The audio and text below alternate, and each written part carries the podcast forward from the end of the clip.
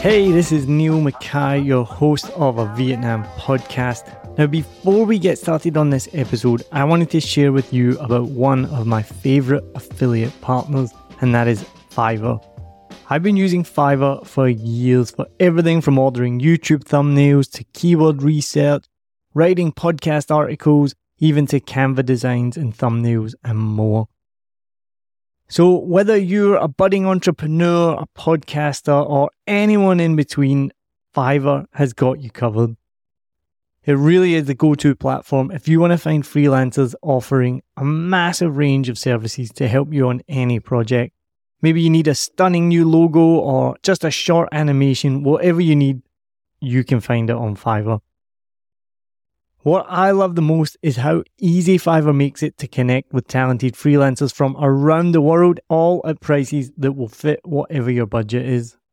Plus, with Fiverr's secure payment system, you can trust that your transactions are safe and secure. No dodgy people you meet on Facebook groups that disappear with your money and never give you what you want. What, that's only happened to me? As an affiliate partner, I will get a small commission if you use the link and at no extra cost to you. As an affiliate partner, I will get a small commission if you click my link and you buy something, all at no extra cost to you. And best of all, you will be directly supporting the making of this podcast that you're listening to for free, but it is not free to make. So why we Head over to somewhere that you've probably never been before. It's called the show notes. So whatever app you're listening in, if it's Spotify or Apple Podcasts or anything at all, head to the show notes, click on my special link, and then you can browse thousands of gigs ready to help you with your next project. And now, let's dive into today's episode. Let's go.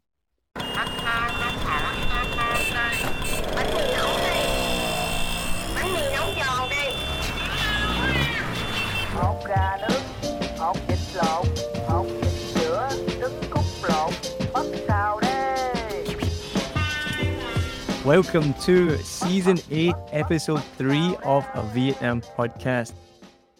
My name is Neil Mackay. I've been living in Vietnam since 2016 and hosting this podcast since 2019. I wanted to know more about the people that lived in Vietnam, both local and foreigners, and share their story. We now share stories from people around the world. My guest today is Hungarian currently living in Saigon to reconnect with her roots and explore her life from a more creative perspective.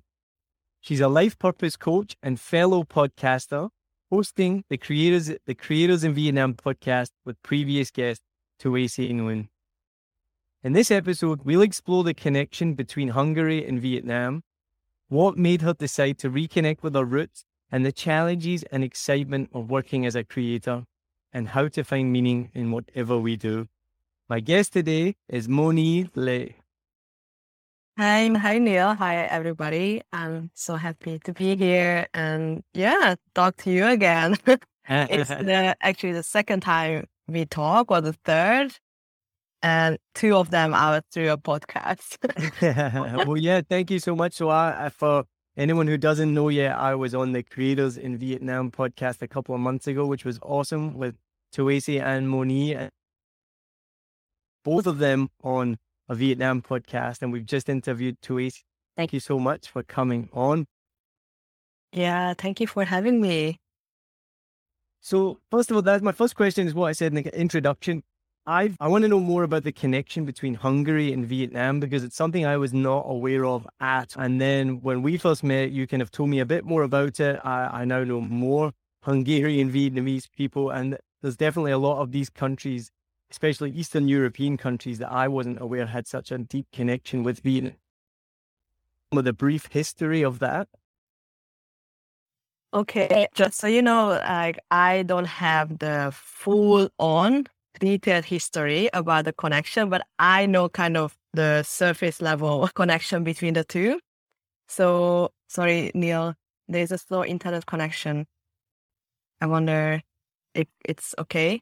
For So for me, okay.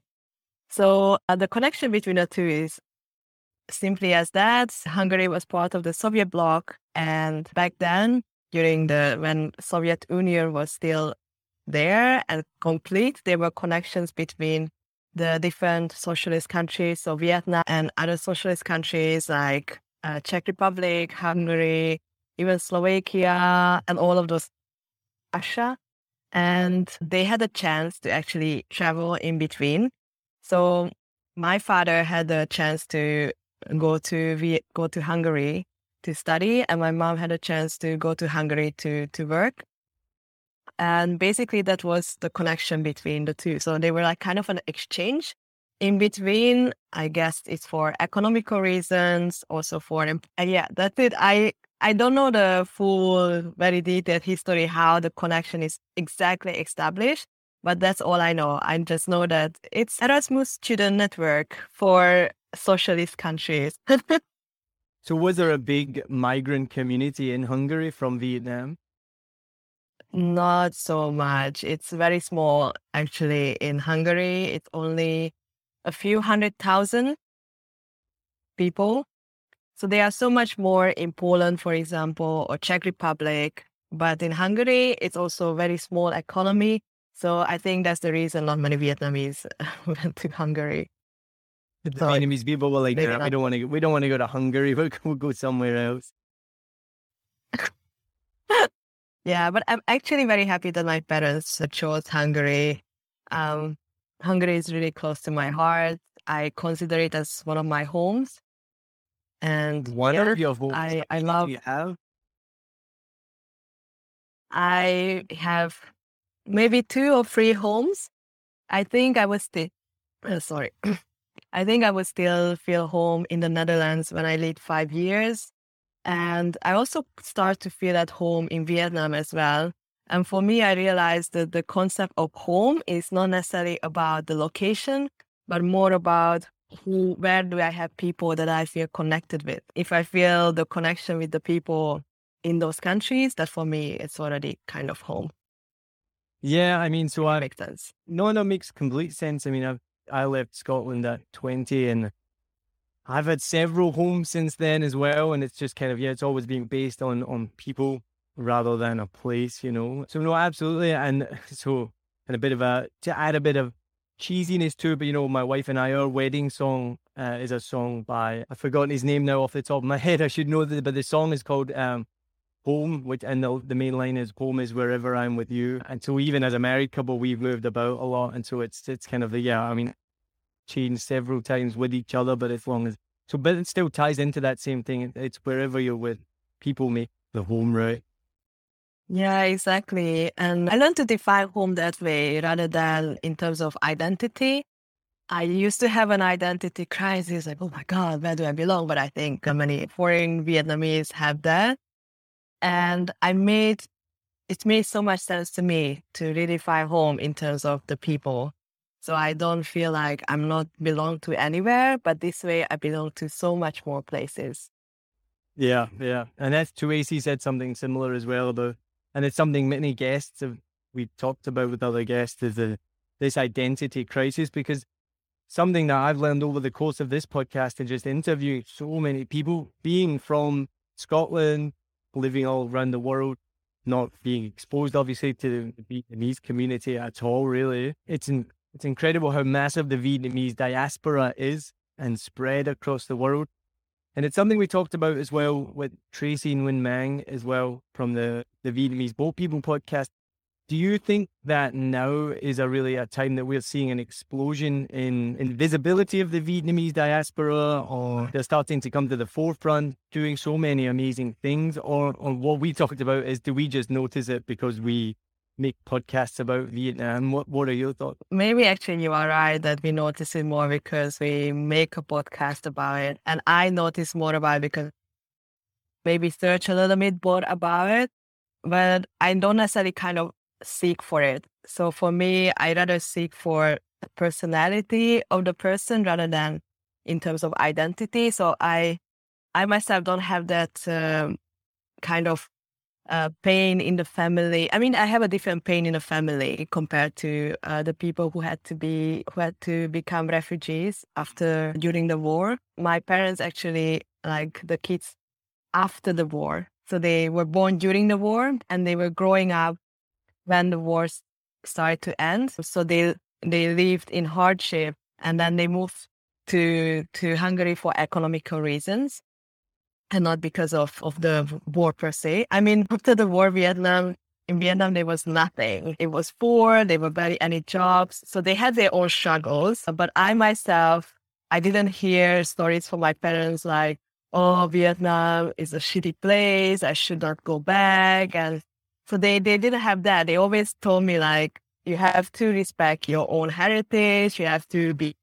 You have to remember that you're Vietnamese and we went back to Vietnam every three years. So I always had this kind of connection with Vietnam. But I, of course, I also had a little bit of craving of connecting with people like my background, like overseas Vietnamese. But I didn't search for it so intentionally. I just came to Vietnam and I reconnected with other Vietnamese like me. And I'm like, oh, this is great. It feels it feels good. So I don't see whether like there's they are more in the forefront or not compared to before. I just see it more uh, than even Vietnam.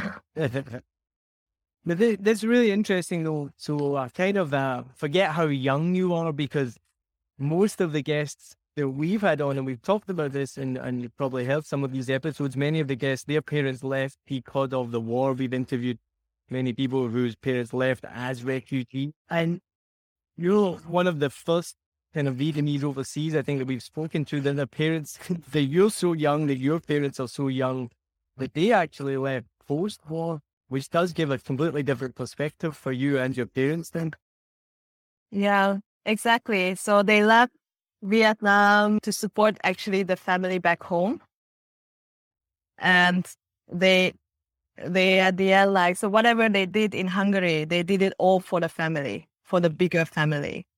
And they always have a deep connection with Vietnam, no matter what. Yeah. And even now. So that's why my story is a bit different compared to those who yeah. who left Vietnam because of the war.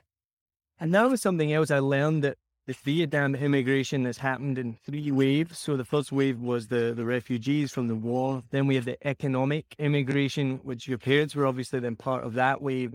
And then now this third wave over the last 10 years has been an educational immigration where more and more Vietnamese people are leaving for overseas education and then but many of them are coming back.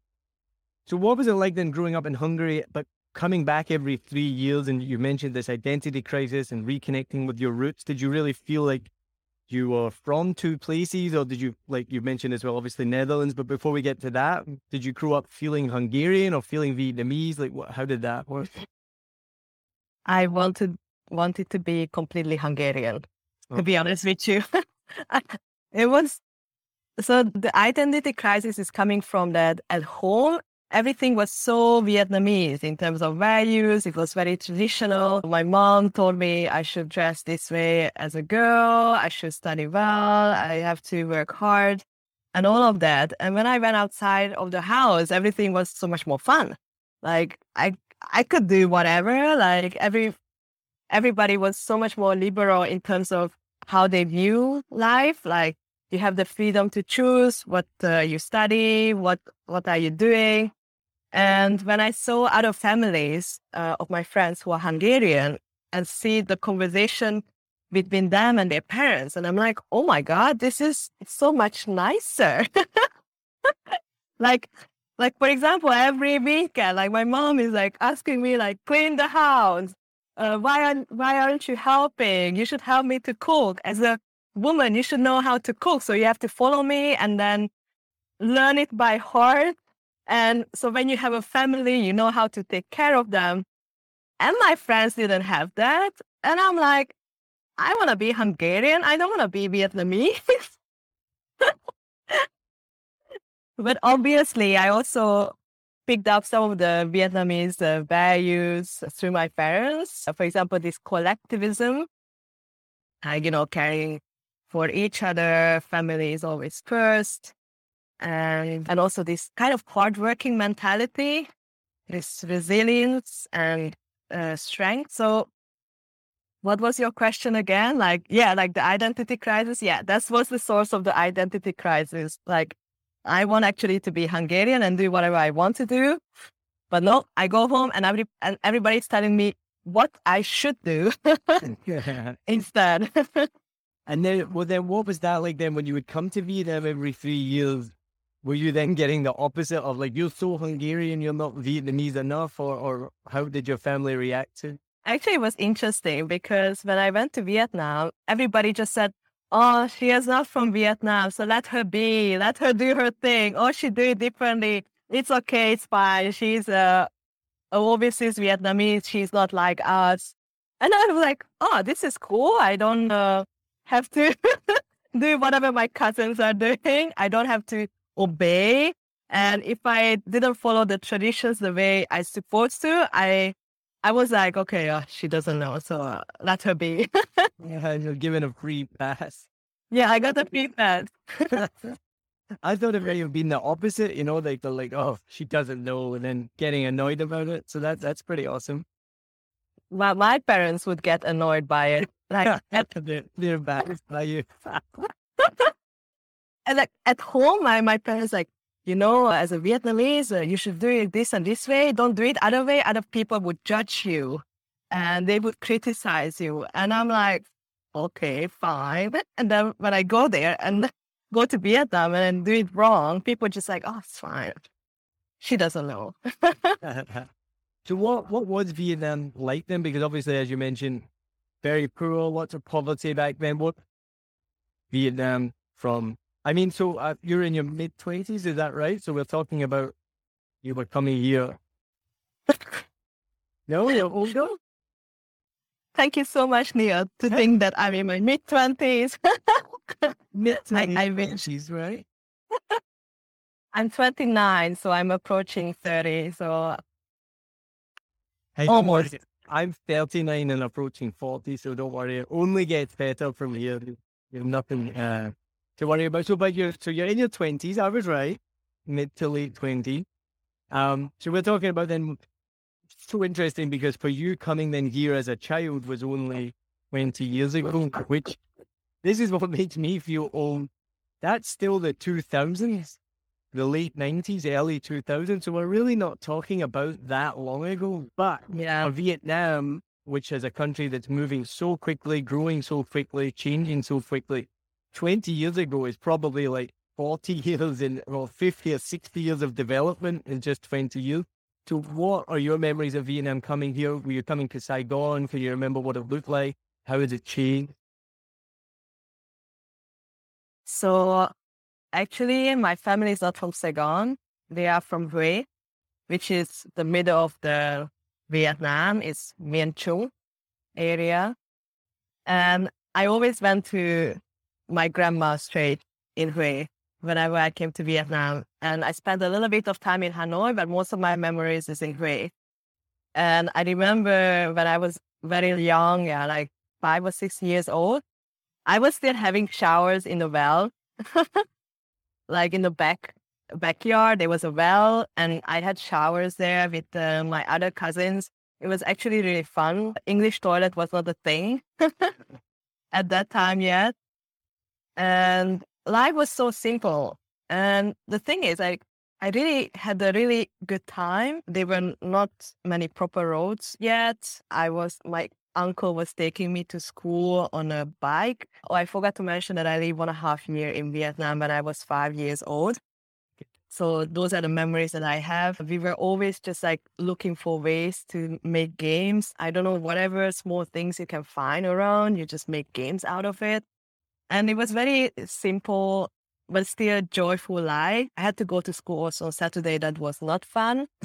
but in general, it was for me a good memory to remind myself that I was happy even though we didn't have much.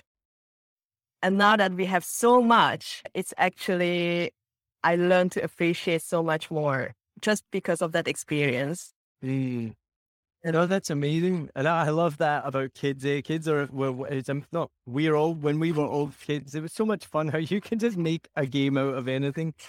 I remember during one one of the many lockdowns we had looking out the window in the apartment below, and they have a little garden there. And the kids were just playing a game with flip flops, and they were just trying to hit a empty bottle of water with a flip flop, and it was whoever hit the bottle won, and they were just having the most fun. And I was like, man, kids are awesome. Like you literally just need a flip flop and a bottle of water, and you're as good to those.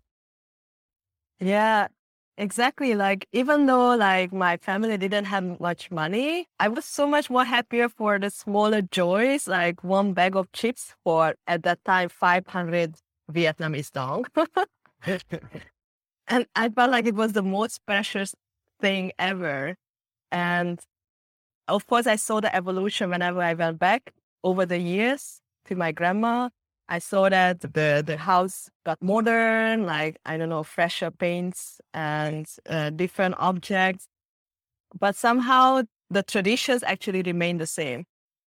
So that's what I observe now over the years that the surrounding is evolving, the environment, but the traditions, that strict traditions that is very peculiar in the Mien Trung area is still there. I don't know, for example, my uh, grandma, you always have, you cannot enter the house from the altar, you have to go around. Or if you have a period, she said, like, don't walk in front of the altar. You're gonna disrespect the ancestors. And, you know, stuff like that. yeah, yeah. Wow. Yeah. And then, so tell me then, how did you end up in Holland? Oh, Holland was uh, Well, really nice. nice, nice uh, five years of my life. I just went there to study first. I didn't thought I'm gonna stay five years, but I ended up staying five years. After my master's degree, I worked there at the company and I just had fun. I don't know if you've been in the Netherlands, but if you are young and you are in the Netherlands, yeah, you're gonna have the best time. I was in Amsterdam. Amsterdam. I've only ever been for a soccer match, so I'm not really spending much time. It was more like we went by bo- we went by bus, boat, bus, watched the soccer match, and then came back to Scotland. So I haven't actually. I've been, but I've not really spent any time there. So, what made you choose to study in the Netherlands? Then? I don't know. I often make choices based on how I feel instinctively. And I went there as a tourist uh, just to check out how it is. And I felt like "Ah, I can actually live here. And when it came to applying to university, okay, it sounds um, a bit lame, but the cheapest option was the Netherlands. I mean, that's not lame at all. That makes perfect sense. Absolutely. yeah. And uh, that's why I, I was like, okay, the price is only 1,500 euro for a year. Um, It's a nice place. There you go. yeah, no. So what age? Were, what age were you when you moved there? I was 23. So yeah, you can went a master's degree. You've done your degree in Hungary already. Yeah, in Hungary, I did my bachelor degrees and then I moved to the Netherlands to do my master's. And life is fun when you are so young in the Netherlands. Yeah, you have to go there to really experience it the music scene, the party life, the nightlife, and also the way people see life over there is just like so much more pragmatic, so much more easygoing. And I really like that. And I felt like I really needed that for my own uh, personal exploration. yeah. Because living close to your parents in Hungary, it's uh, I don't know if you know much about Asian parents, but they are very invested in their children's life. Well, we've held this, yeah, and when we've talked about this with several guests as well. It's definitely it's one of these. I think this is what we've talked about as well. There's so you know, it's, the thing about a stereotype is that most stereotypes are kind of true in a way, and and the stereotype of the the Asian tiger parents is one that is definitely definitely true. yeah. And to be honest, I also wanted to escape that a little bit. Yeah. By moving abroad. It's Yeah. a common a common theme that we They've been held off as well. it's it's hard. I like you know I can explain to you and other people who don't have such parents, but it's so hard for them to understand how does it really feel. like I feel sometimes like my views are so different that I feel like talking to a wall whenever I talk about it with my parents. Like it just is not going through. like there's a filter. If you talk about working at a company, having a good job and having a good salary, okay, everybody hears it and they cheer on you. Good job. Yes, keep going. Do it. You do a good job. If I talk about, oh, I want to pursue a more creative type of lifestyle and then do what I love to do and enjoy life, that as if like nothing been heard, like as if like I talk to no one. And then they were just like, uh huh, okay. So when you get the job? oh, it's we we talked about this just on the recent episode as well with Ben because he was similar. He wanted to pursue an artistic career. His parents didn't really get it, and I I, I wanted to mention it, and then we got talking about something else. Is this oversimplifying it? But it almost feels like you know when I was growing up, I couldn't other than teacher, doctor, fireman. You know, you're like you just don't. When I was a, a child, you can't think of any jobs. You don't know of any jobs. Or, or Asian parents just similar that they just don't know any other jobs. They're just very childlike. They're like, you're going to be an engineer, a lawyer, a doctor, a teacher, because they just don't haven't heard of any other jobs. I know it's changing now. This is something me and Ben talked about. But is that oversimplifying it, or is it just like these are the five jobs that because any any student that I talk to, any Vietnamese person I talk to, is literally like five jobs that they're expected to do: lawyer, doctor, accountant, teacher. I don't know. Like that's it. I mean, to understand the point of view that I, it's, I also un, be, being understanding with them that they grew up in an environment where they were not much security, mm. and in their view, those jobs create security financially and other aspects as well, according yeah. to them. But actually, most of the parents who force this, they are not working for a company. They they hustled in their own life. So my parents, they never worked for a company and they always hustled something. But then in their view, oh, I don't want my kids to suffer through that. So I want them to work at a company. But then I asked them like, hey guys, do you know how it feels like to work under someone? And they're like, no, but it's going to be for you. That's too funny, right? That's too funny. Well, it's kind of almost as well as just the whole grass is greener on the other side, almost like we want this for you, but but we don't want it for ourselves. Mm. There, I don't know if you much much. I think I think it's Ali Wong. I hate telling stories when I can't remember the details, but I think it's Ali Wong. Maybe it's Aziz Ansari because he's also got the know Asian parents. But they want they want you to be a doctor, right? And but then because they want you to give medical advice, but then when then they want to get medical advice, they won't go and see a doctor. They'll go and see like the local medicine woman or something like that. Like, no, no, the doctor charges too. That's right. The joke is they want them to be a doctor so they can make lots of money, but they won't go and see a doctor because it costs too much to go and see the doctor. Yeah. Yeah. So it's all about earning money. Yeah. That's and I, I'm not, I don't want to be mean and I'm not making fun of Asian parents because I I do understand I've spoken to enough people and they just want the best for their kids, uh, and there's a completely historic reason why they want their kids to take those jobs and have a good life. But it still doesn't make it difficult for people. It doesn't make it easy, sorry, for people like yourself who who and it's just a massive clash of. This is what I mentioned earlier. Like Vietnam is developing at just an incredible rate, and you can see that with the development of, of buildings and whatnot. But even as a culture, all right, so here's an example. I had to teach a class today, and this was a government approved book, but the lesson was about demonstrations. And I felt really awkward teaching it because I'm like, students aren't allowed to demonstrate. And I had to teach them what a demonstration was, what a banner was, what a petition was. And this is, I, I, I know for a fact it's a government approved textbook, so it's been looked through with a fine tooth comb, so it's obviously allowed to be taught.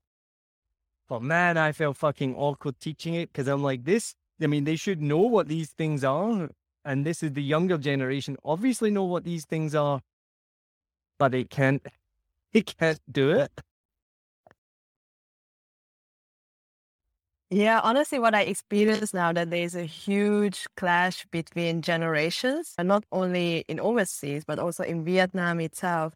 When I talk to the younger generation, like they are so innovative. They are so want to explore the world. They also so want to do something different than their parents. But the generational gap is so big, like because the war hasn't been a long time ago. My parents, their parents are still living a life where there's not enough money. There's always some scarcity. So uh, you have to really work hard to earn money. So it's all about earning money. But I see in today's generation that they do want to have fun. They do want to love what they do. And that's what I'm also supporting as well. But I also at the same time we we try to be respectful for our own parents because they made a lot of sacrifice for us to have a choice. you know, sacrifice is a big word uh, in Asian culture. So yeah, I understand their point of view, but you know, it's like a very challenging discussion between the two generations. Yeah, and it's something we see, we hear about more and more. So it is amazing when I think again in terms of Vietnam's development, that creative scene is developing as well and has been held back, obviously monetarily, economically held back. Like you really need to have a under a growing economy so people have the money to be creative. Like when you create creativity, what is like at the peak of kind of Maslow's hierarchy of needs, right? Like, so you need to make sure you have shelter and food and, and everything else to taken care of before you can even think about being creative.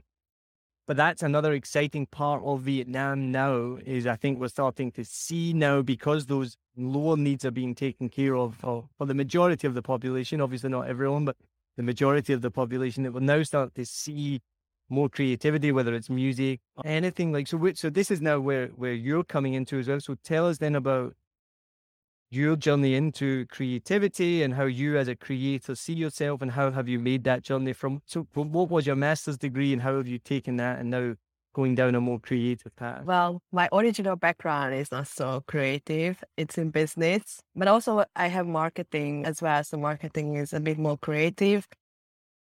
And I think creativity was for a long time wasn't properly defined for myself, like what creativity is about. I always thought like you have to be a painter, a Picasso, doing some music, or to actually call yourself a creator. And also also in the thought of myself sorry just to quickly interrupt i never thought of myself as being creative because i couldn't draw you know i couldn't paint I, I don't write music so i'm like yeah i mean i was not creative and then it's only been over the last years starting to do podcasts starting to do comedy then I'm like, oh, that's like a creative endeavor. Like you're creating something as well. You, and I'm kind of similar to you. I just thought if you to be creative, you had to be a, a painter or a designer or a musician or something. So sorry to interrupt, but yeah, I wanted to add that. Yeah, exactly. And and so many people has that misconception about creativity. And I live with that misconception like until I was until now, until uh, I was 29, because also uh, I think other Asian people can relate to that as that uh, creativity was not something that was encouraged for me. Like I was more, my parents always gave me a book about IQ tests and logic books and math was top priority. And yeah, all the rest, like uh, literature, stuff like that, like it's fine. You just study because you have to.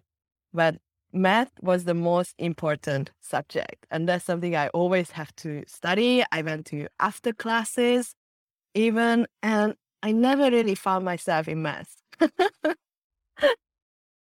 and I always felt like, oh, I'm, I'm not get not good at really anything. And by the time I quit my job, started to browse through life and then finding my own way, like understanding what my purpose is, what I really like to do, what I what really brings me joy. I learned more about creativity. It's basically anything that you create from your heart.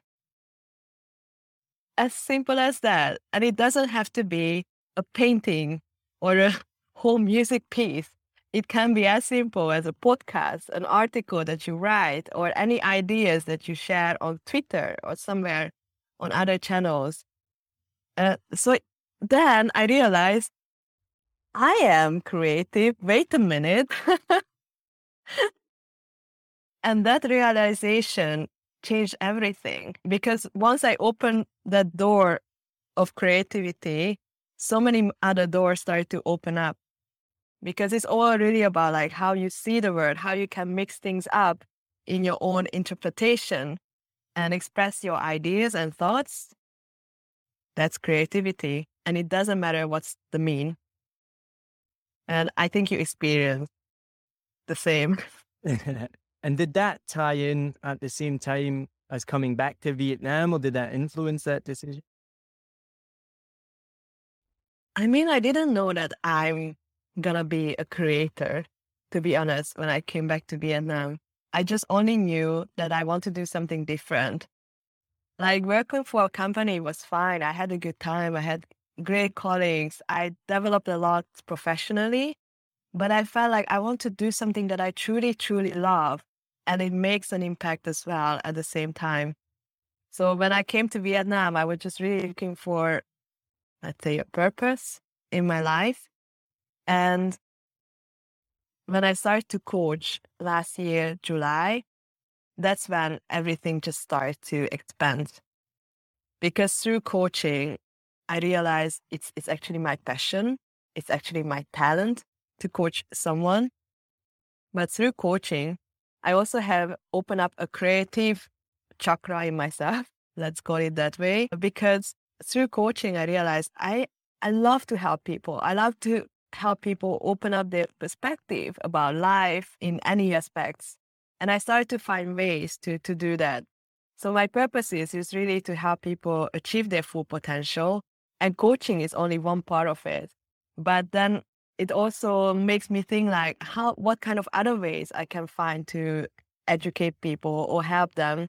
And I started to write regularly and I'm still evolving in my writing practice. And I just love it how much it enriched my creativity, the whole writing process. Like now at the moment, I just do uh, blog articles, social media posts, but I want to expand it even further and also like starting to do a podcast with Tracy, it also helped me to to think life from a different perspective, and it's also kind of a creative process as well because uh, you just think of the the impact that you want to make, and then the interview you just don't know how it's gonna end up, but you just learn how to flow with the other person, and I feel like it's also requires creativity in itself. So yeah, I'm also doing workshops and it also requires me to think any kind of content re- creation is really requires creativity. And I realize how much it energizes me, how much alive I feel anytime I create. And that's why I, as a coach as well, I encourage everybody just to create because the moment that you create, that's when you start to shift your mindset as well. Because when you create, you create something new and something that is truly you. And that's the moment when you are really in the present moment in your life when you create something. And that's why I really love about it. I don't know how how you how is your exp- experience uh, with creation, Neil? So far. Well, my next question was going to be what what are the challenges of it, and that's for me is it's probably it's it brings more challenges than than ever than than having you know a, a normal. Well, but I guess before I was doing anything creative, I guess life was probably simpler, maybe because you're not having to think and you have to deal with those. I felt like since be, since and I hate I hate that as well. Being like I hate that phrase, being a creative or being a creator, because it was something I never imagined. And then you know, as I kind of mentioned, then you realize like, oh wow, okay, I'm actually creating stuff, so that means I'm a creator. I guess definitely gives more challenges. I think since since I started doing that. So what? Because that's what we talked about at the beginning. So what would you say then have been some of those challenges that you faced as a creator? I think is staying in balance. because you can only create if you have that capacity in your mind to to really think in a different perspective, connect your thoughts. And I remember last uh, end of last year, I I just create. I was creating a lot. I pushed myself really hard, and I did have a creative burnout in December, and that was horrible.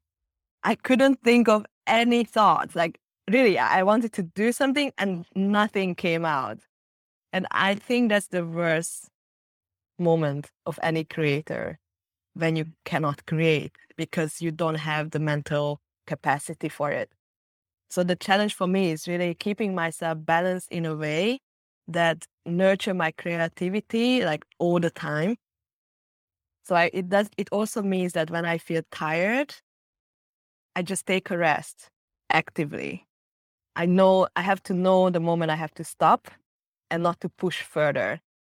Because with that, I also help my creativity. The moment I have to create, it becomes more like a flow. So when I'm in the right state, the thought just like flowing out naturally. It's like without any control. And that's what I want to achieve every time I, that I create. But it, and yeah, the challenging part is really to, to balance yourself so much to create that flow every day.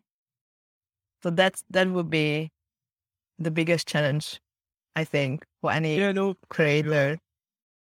And I think these last two years have obviously been especially challenging. And I think that ties back in. It's something I remember discussing with maybe in person or on the podcast, tying back into those Maslow's hierarchy of need, The last couple of years have been so challenging for so many reasons for everyone.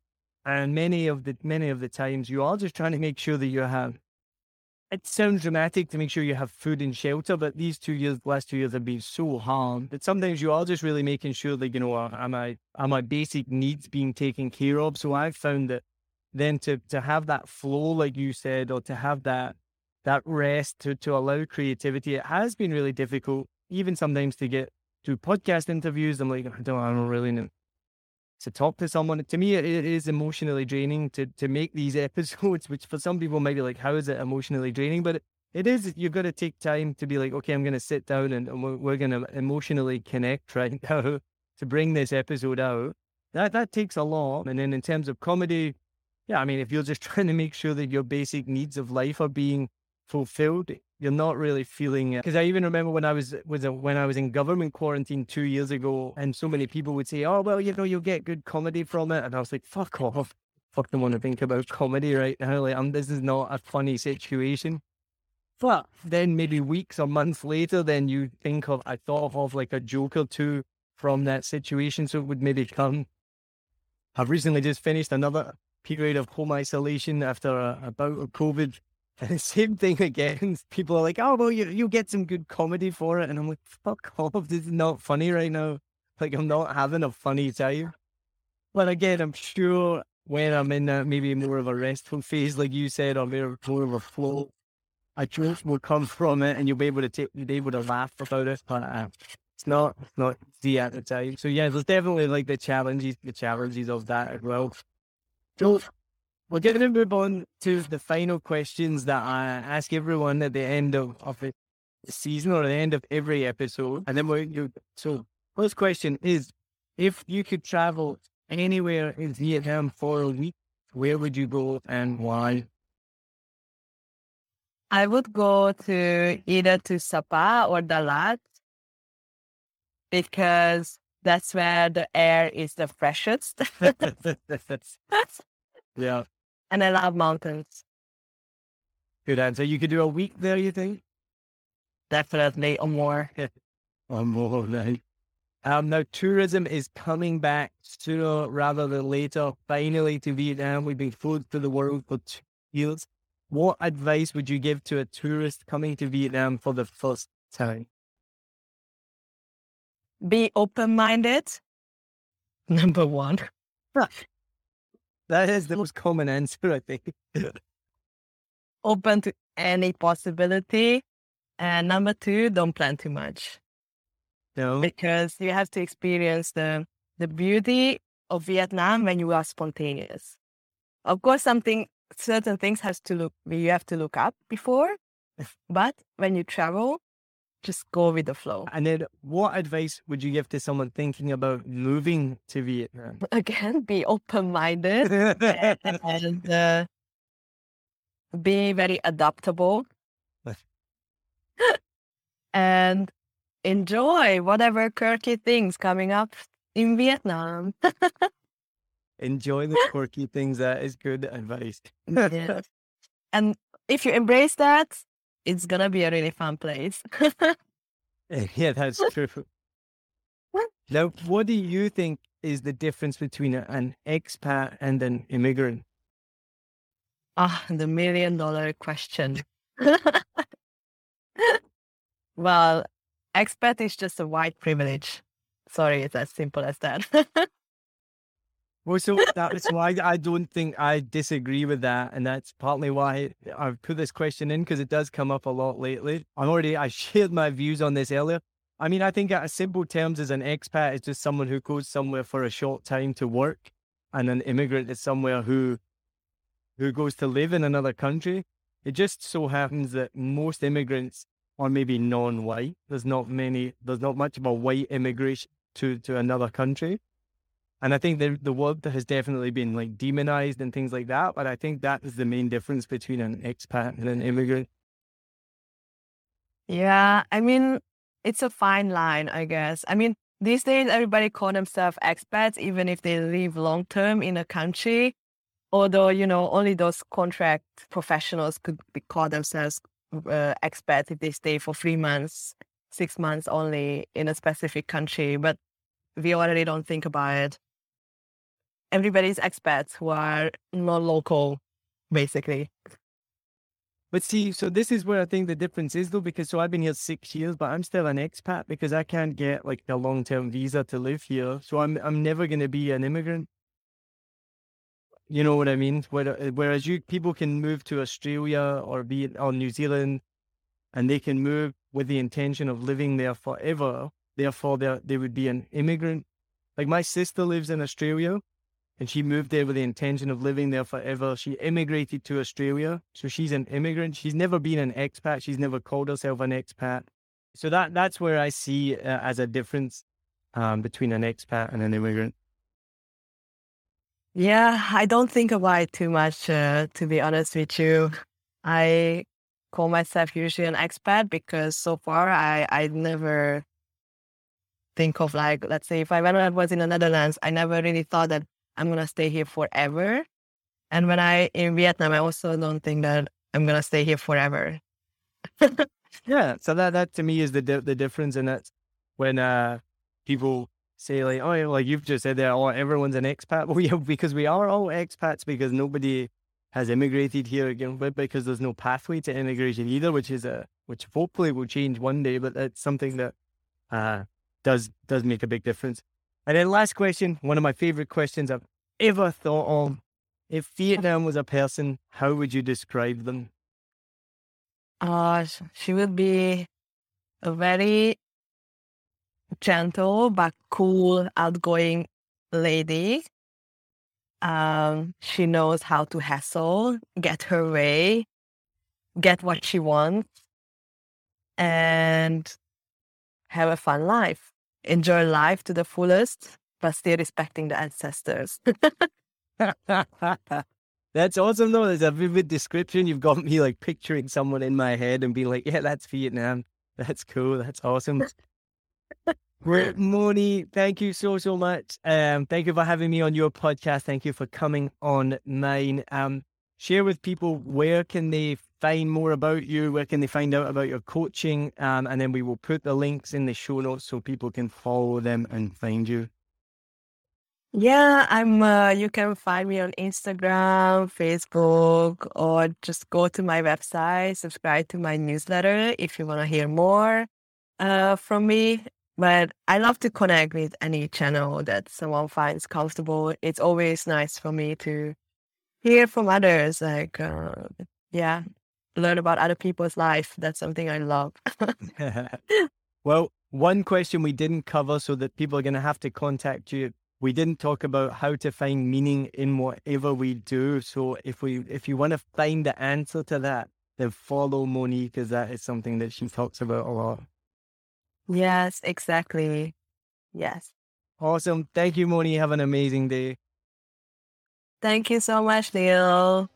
Cheers. Bye. Thanks for listening to this episode of a Vietnam podcast by 7 Million Bikes. We hope you enjoy hearing our guest stories.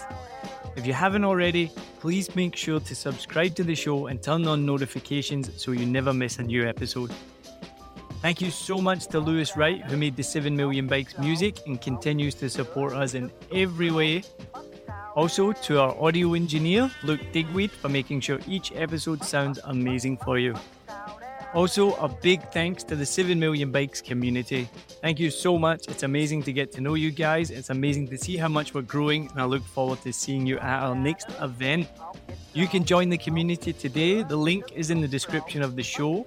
You'll get free tickets to 7 Million Bikes events, episodes before anyone else, and extra special bonus content only for you, and invites to special member only events.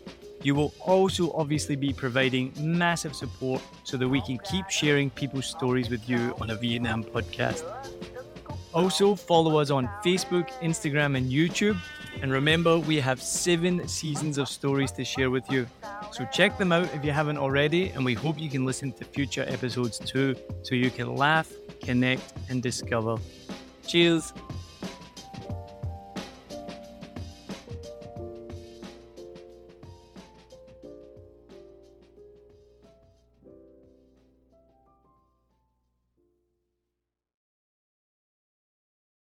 I hope you enjoyed this episode.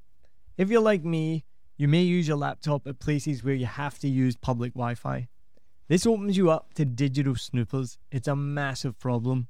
It can be your internet service provider, or you know who, looking at what you do online, or a cyber criminal trying to steal your bank passwords or credit card info, or even a hacker at the next table trying to steal your sensitive data.